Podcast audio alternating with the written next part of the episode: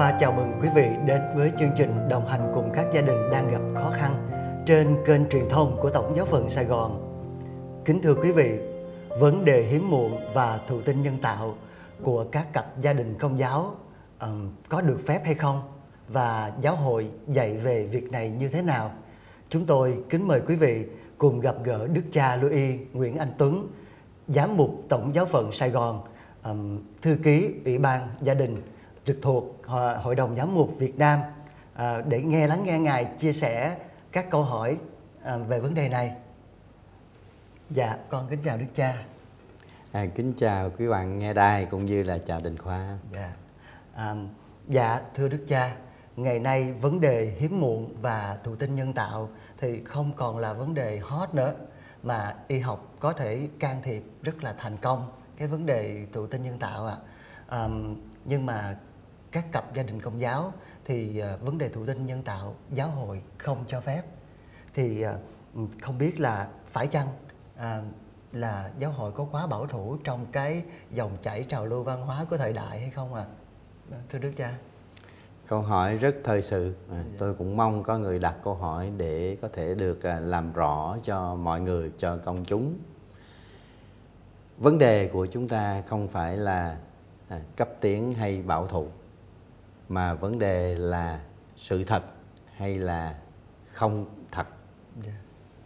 bởi vì sự thật mới giải thoát con người còn nhà sự à, giả hay là không chân thật thì đưa con người vào ngõ cụt và cuối cùng là sự chết thế cho nên vấn đề của chúng ta là cái gì đúng cái gì là thật thì trong vấn đề À, À, mang thai sinh sản cũng như là vấn đề à, ngừa thai giáo hội có những cái quan điểm của mình là căn cứ trên sự thật. Mà sự thật mà giáo hội dựa trên để mà giải thích cũng như có những cái lập trường à, về đời sống luân lý là sự thật của tin mừng sự thật dựa trên mặt khải của kinh thánh và của truyền thống sống động của giáo hội. Thế thì về vấn đề thụ tinh nhân tạo á, giáo hội có cái nhìn cũng như có cái giới răng cái lệnh truyền của mình liên quan tới cái hành vi này. Để nói cho rõ thì trước hết giáo hội không cho phép ờ, đồng bào công giáo của mình thụ tinh trong ống nghiệm. Ừ, để rồi mang thai à, cho dù là mang thai tự nhiên, cho dù là thụ tinh đó là thụ tinh giữa hai người, là vợ, là chồng chính thức. Tại sao không được? Chúng ta phải nắm cho vững cái lý do để hiểu những cái hệ luận uh, của những hành động sau đó. Trước hết là khi thụ tinh trong ống nghiệm thì người ta cần có giao tử của người nam và giao tử của người nữ trong môi trường phù hợp để kết hợp thành à, phôi, rồi từ đó mới đưa vào trong môi trường phát triển tự nhiên của phôi thai, trở thành thai nhi, rồi đợi đến ngày đến buổi phát sinh ra sự sống đầy đủ và chào đời. Em bé. Thế thì tinh trùng của người nam và trứng của người nữ được à, lấy ra một cách không tự nhiên à, bằng sự can thiệp của y khoa và cho kết hợp với nhau ở trong cái môi trường của ống nghiệm của à, phòng thí nghiệm. Đó đã là một cái lý do đầu tiên giáo hội thấy không có thích hợp không phù hợp với luân lý. Vì giáo hội luôn luôn chủ trương cái chuyện có con là sự thành quả của việc kết hợp tình yêu của vợ với chồng một cách tự nhiên biểu lộ à, trên thân xác giữa vợ chồng. Cho nên khi ta lấy tinh trùng của người chồng ra một cách nhân tạo và lấy trứng ra cũng một cách nhân tạo và cho phối hợp cũng trong một môi trường do con người tạo ra. Rồi sau đó mới đem trở về lại vào trong dạ của người phụ nữ để có thể tiếp tục à, phôi được à, nuôi dưỡng và lớn lên từng ngày mang thai rồi sinh hạ. Thì tất cả các tiến trình đó là do bàn tay của con người đã can thiệp trực tiếp vào trong tiến trình à, tự nhiên đó của sự sống phát sinh từ vốn phải phát sinh từ tình yêu. Và như thế thì nó không còn cái ý nghĩa là con cái là hoa quả tình yêu của vợ chồng đúng nghĩa mà người ta có thể tạo ra một đứa con một sự sống con người giống như tạo ra một sản phẩm vật chất và được nhào được nặng. Nó tùy thuộc vào cái ý chí à, hữu hạn của con người của phạm nhân. Chứ hết đứa con bây giờ không mang ý nghĩa là một quà tặng của thiên chúa cho vợ chồng à, cho gia đình. À, con cái là hồng ân của chúa ban. Kinh thánh vẫn nói như vậy.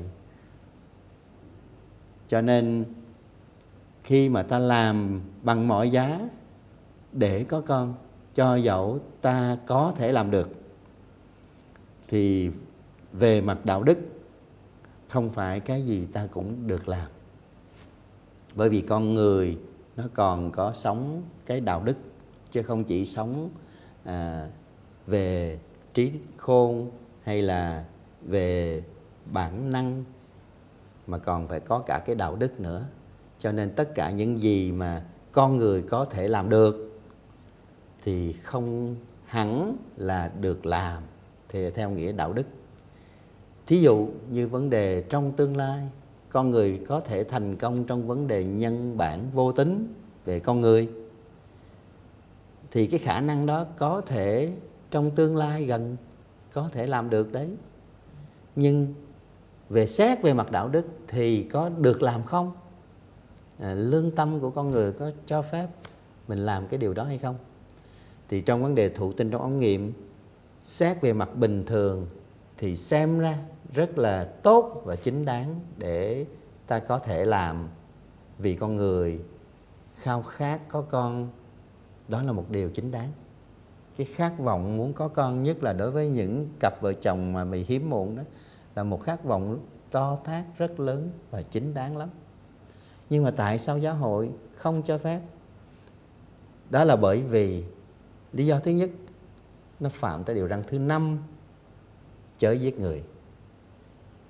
Sợ dĩ như thế là vì khi kết hợp giữa tinh trùng và trứng của vợ chồng thì người ta không có thể kết hợp chỉ một trứng và một tinh trùng. Mà cái khả năng của kỹ thuật của y khoa ngày hôm nay là người ta rút trứng ra người ta rút cái nang của phụ nữ ra là không phải một trứng mà có thể là một chùm 7, 8, 9, 10, 11, 12 cái nang. Còn tinh trùng mỗi một lần lấy ra phát ra từ người nam, thì có khi có cả trăm triệu. Thì sự kết hợp là khi một tinh trùng nào đó mạnh nhất, ưu thế nhất và nhanh nhất kết hợp được với một cái noãn hay một cái trứng, thì nó sẽ thành phôi. Bây giờ nó là sự sống. Sự sống bây giờ chưa phải là một nhân vị, một ngôi vị, nhưng đã là tìm thể sự sống con người thì nó sẽ thành một chùm phôi. Nhưng mà khi có con, mang phôi để cho phôi phát sinh thành thai và phát triển một cách bình thường trong dạ của người mẹ, thì ta chỉ có thể lấy được một phôi, hai phôi hay ba phôi thôi, không thể đưa hết tất cả vào trong đó.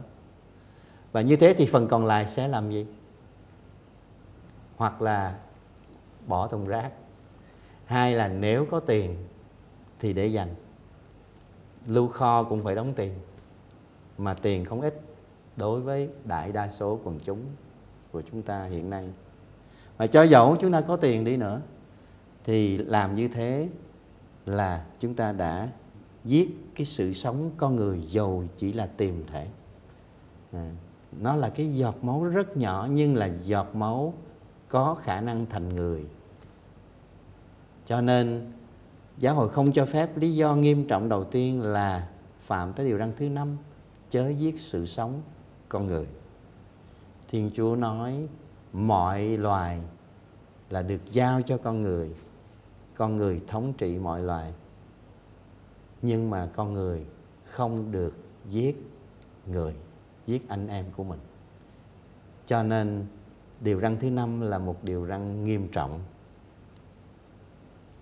Đó là lý do thứ nhất tại sao không có được à, thụ tinh nhân tạo. À, lý do thứ hai có vẻ khó hiểu hơn nó nền nhưng mà nền tảng hơn. Đó là lý do con người đã tiếm quyền đấng tạo hóa. Khi làm mọi cách bằng mọi giá để có được đứa con theo như mình muốn trong khi chúng ta quan niệm à, kinh thánh nói cho chúng ta biết rằng con cái là hồng ân của Chúa ban. Cho nên một sự sống con người mà xuất hiện vào trong cái cõi đời này đó là do Thiên Chúa với cái tự do của Ngài. Ngài muốn ban cho ai là tùy Ngài. Một đứa con. Thế nên đứa con ấy à, trước khi là con gái của đôi vợ chồng nó là con Chúa cho nên đứa con ấy là quà tặng ừ, Chúa ban cho gia đình và mời gọi hai vợ chồng hợp tác với Chúa là đấng tạo hóa để sáng tạo nên sự sống con người mới qua cái việc sinh sản nuôi dạy con thành người. Cho nên sinh thành một con người nó không chỉ là sinh sản nó còn là làm cho con thành người cả một tiến trình khi con chào đời cho tới khi con trưởng thành. Đó là sứ mạng rất là cao trọng và cũng rất là à, nghiêm túc của đôi bạn. Cho nên cần phải có một cái môi trường thích hợp là môi trường an toàn của tình yêu và sự sống là gia đình. Đặt cơ sở trên sự kết hợp bền vững của một người nam và một người nữ à, kết hợp trong giao ước hôn phối. Đó là lý do tại sao mà hội thánh công giáo luôn luôn giữ vững cái ờ, bí tích hôn phối, tính cách bền vững, bất khả phân ly của người ờ, nam và người nữ trong giao ước hôn phối, cũng như là con cái là hồng ân của Chúa ban cho. Có thể Chúa ban cho người này cách này, Chúa ban cho người khác cách khác. Thông thường, những đôi bạn thì được Chúa ban cho con cái do mình sinh ra. Nhưng cũng có thể có một số ít, những cặp nam nữ à, không có khả năng sinh sản. Nhưng mà họ được Chúa mời gọi sống cái tính cách phong nhiêu của hôn nhân cách khác. Bởi vì à, sự sống con người nó còn là sự sống tinh thần.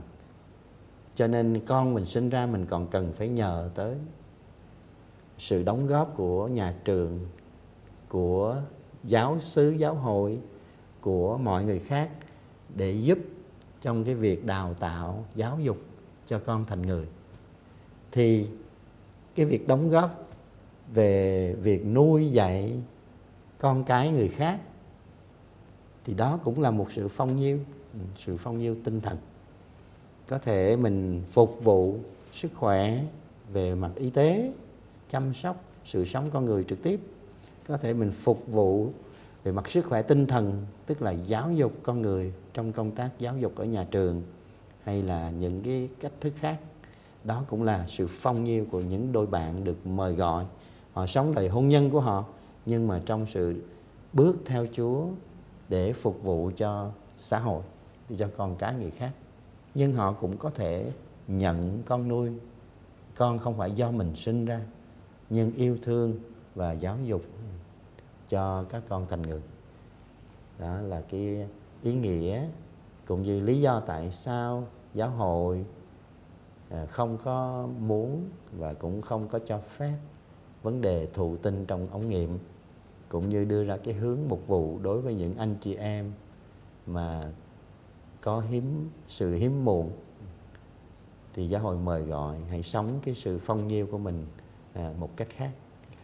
Dạ, con xin cảm ơn Đức Cha qua chia sẻ rất là thú vị cũng như là rất là uh, hữu ích cho kể cả đình khoa uh, nãy giờ nghe Đức Cha chia sẻ cũng như là uh, hy vọng là quý vị đã có những uh, gỡ rối những thắc mắc của mình trong cái vấn đề là đang gặp khó khăn về hiếm muộn ạ. À. Thì qua những chia sẻ của Đức Cha, Đình Khoa cũng chia sẻ là con thì uh, ban đầu con uh, nghe cái đối với con thì xung quanh con có những người bạn rất nhiều bạn hiếm muộn. Và các bạn cũng mong mỏi là có con như lắm ờ, đức cha. Dạ. Và các bạn cũng can thiệp. Thì nghe là giáo hội không cho phép thì cảm thấy là đối với những bạn tình yêu chính chính chắn và tình yêu thực sự thì tại sao giáo hội cấm thì khó quá mà các bạn mong mong chờ một đứa con để có một cái niềm vui an ủi cho mình. Và cũng thì con cũng ban đầu chưa nghe cha đức cha giải thích chưa nghe đức cha chia sẻ thì đình khoa cũng thấy là uh, cũng có một chút khắc khe. Nhưng sau khi mà tại vì đời sống của tụi con là xa quá cái uh, nhiều khi là lo làm việc không không có nhớ đến những cái uh, điều răng hay là bỏ quên điều răng lâu quá và cũng không có hiểu biết tất cả những cái quy trình mà để thụ tinh nhân tạo thì qua đức cha chia sẻ thì con thấy cái đó là một, một vấn đề về điều răn thứ năm đó là giết sự sống thì cái cái việc mà có thể là một số bạn quyết định đi làm thụ tinh nhân tạo là các bạn không hiểu rõ về các việc này và bỏ quên qua những việc này và một ừ. số người con nghĩ là cũng lén đi làm nhiều lắm đó dạ. Nhân đây thì tôi cũng muốn nói thêm một chút về vấn đề không có con do mình sinh ra có phải là một nỗi bất hạnh không? Dạ. Nếu quả là như thế đó thì tôi là người bất hạnh. Tôi không có sinh con tôi không có dạ. lập một gia đình riêng cho mình. Nhưng tôi đi chăm lo con cái người khác. Dạ ừ. mà các gia đình cũng nhất là những gia đình công giáo cũng cần có những linh mục cũng cần có những tu sĩ hay là những giáo lý viên họ dành trọn cuộc sống để mà giúp cho công tác giáo dục nghĩa là cái lĩnh vực tinh thần yeah. Của con người yeah. Vậy thì họ tự nguyện chọn cái bất hạnh sao yeah. Mà trái lại cứ nhìn vào khuôn mặt của chúng tôi sẽ thấy chúng tôi sống rất là hạnh phúc yeah. cho nên không có con không có nghĩa là bất hạnh yeah. mà nếu nói như thế thì người treo trên thập giá mới là người bất hạnh. Thiên chúa nhập thể làm người chọn mình làm một người đàn ông và độc thân không có gia đình riêng. Người ấy chết cho chúng ta để cứu chúng ta khỏi tội lỗi và khỏi cái chết đời đời. Vậy thì người đó có bất hạnh không? Ừ, thập giá chắc nhìn bề ngoài thì ai cũng thấy đó là bất hạnh. Và tự chọn cho mình cái thập giá không có con à thì có cũng là bất hạnh ừ. dạ. cho nên thôi chúng ta phải nghĩ cho sâu là hạnh phúc của chúng ta hệ tại ở chỗ là yêu thương một tình yêu rất vĩ đại là dành cho người khác chứ không nghĩ cho bản thân mình và khi ấy à, nhân loại mới được à, cứu chuộc à, cho nên à, những bạn hiếm muộn mà không có con được đó thì có thể Chúa cũng muốn cách khác để các bạn phục vụ cho sự sống của con người ở trong cộng đồng trong xã hội. Dạ. theo cái cách mà Chúa gọi. Dạ thưa cha ừ. dạ, có nghĩa là tình yêu thể hiện mọi nơi chứ không nhất thiết là con ruột của mình mới có thể tình yêu thể đúng hiện rồi. được đúng không cha dạ ừ. dạ con cảm ơn đức cha câu hỏi tiếp theo à, bạn đọc gửi về thì bạn đọc thắc mắc là à, không biết là giáo hội dạy thế nào về việc mang thai hộ nữa à dạ. câu hỏi này cũng trả lời cũng gọn thôi. Do những gì tôi vừa trình bày đó vừa trong câu hỏi trước đó thì câu hỏi này cái việc mang thai hộ à, là cũng là cái phần sau của việc thụ tinh trong ống nghiệm. Bởi vì phải thụ tinh xong rồi mới đưa vào trong à, bụng để mà tiếp tục mang thai trong cái môi trường tự nhiên của một người mẹ dẫu đó cái ờ, phôi thai đó không phải do trứng của mình. Ừ. cho nên mới gọi là mang thai hộ. Thế thì ờ, nếu như là thụ tinh trong ống nghiệm thì lý do không được làm như tôi đã nói trong câu hỏi trước rồi. Lý do thứ hai mang thai hộ là cái hành vi kế tiếp à, bất chính của một hành vi đã là bất chính. Cho nên nếu đi đến kết luận về việc à, hành động đó thì cũng không được làm. Ngoài ra nó có những cái lý do về mặt con người là người ta cũng lượng định nhiều lắm. Khi một người đang cưu mang mà một sự sống trong bụng mình cho dẫu trứng không phải của mình nhưng mà nó lớn lên từng ngày nhờ máu huyết nhờ tất cả những gì mình mang, mình ăn vào trong và mình sống. Nó truyền qua sự sống của đứa con trong bụng. Thì cái tình cảm tự nhiên nảy sinh dần dần trong thời gian qua 9 tháng ấy. Đó là một điều hết sức tự nhiên.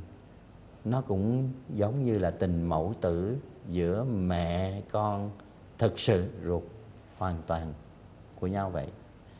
Và khi sinh ra đứa con, thì về quy định của cộng đồng dân sự của luật pháp, đứa con ấy sẽ không là con của mình, mà là con của người khác nhờ mình mang thai hộ. Thì đó là một cái nỗi đau, một bi kịch rất lớn xét về mặt tâm lý, tình cảm. Nên tôi nói đó là một cái điều mà mình thấy trước. Nhưng mà người ta vì lý do, có thể là lý do tài chánh lý do kinh tế hoặc lý do nhân đạo bác ái đi nữa, thì cũng đó là một cái bi kịch. Mà người ta đã chấp nhận cái bi kịch này để giải quyết một cái à, bi kịch khác. Thì đó là một điều hết sức là đau đớn là bi kịch, xét về mặt con người. Rồi chưa lượng định hết được cái hậu quả sau này giữa hai bà mẹ. Bà mẹ cho trứng và bà mẹ nhờ người kia mang thai hộ và sinh con hộ. Và cái bà mẹ mà đang mang thai đó thì không biết họ sẽ có cái xung khắc, xung đột thế nào. Xét về mặt tâm lý tình cảm, với đứa con có thể nói là vừa là của người này mà vừa là của người kia. Nhưng mà dầu cho luật pháp đã có quy định à, một cách chi tiết cụ thể thế nào, thì bi kịch đó nó vẫn đã được thấy trước và nó rất là khó khăn. Nhưng mà chúng ta xét trên bình diện của đức tin thì như tôi đã nói ban đầu điều này cũng bất hợp pháp và không đúng cho nên cũng không được phép làm luôn vì nó là cái hành vi kế tiếp của một hành vi bất chính là hành vi giết người hành vi phạm tới điều răn thứ năm do thụ tinh trong ống nghiệm trước đó. Đó là cái câu trả lời về vấn đề mang thai hộ. Dạ con cảm ơn đức cha. À. À, hy vọng qua những chia sẻ rất là thú vị của đức cha Louis Nguyễn Anh Tuấn thì các cặp gia đình đang gặp khó khăn sẽ có những uh, quyết định đúng đắn cho mình trong cái quá trình uh, sống đức tin của cuộc đời uh, và làm con Thiên Chúa. Mọi thắc mắc đóng góp ý kiến à, quý vị có thể gửi về email mục vụ tt sài gòn a gmail com xin chân thành cảm ơn và trân trọng kính chào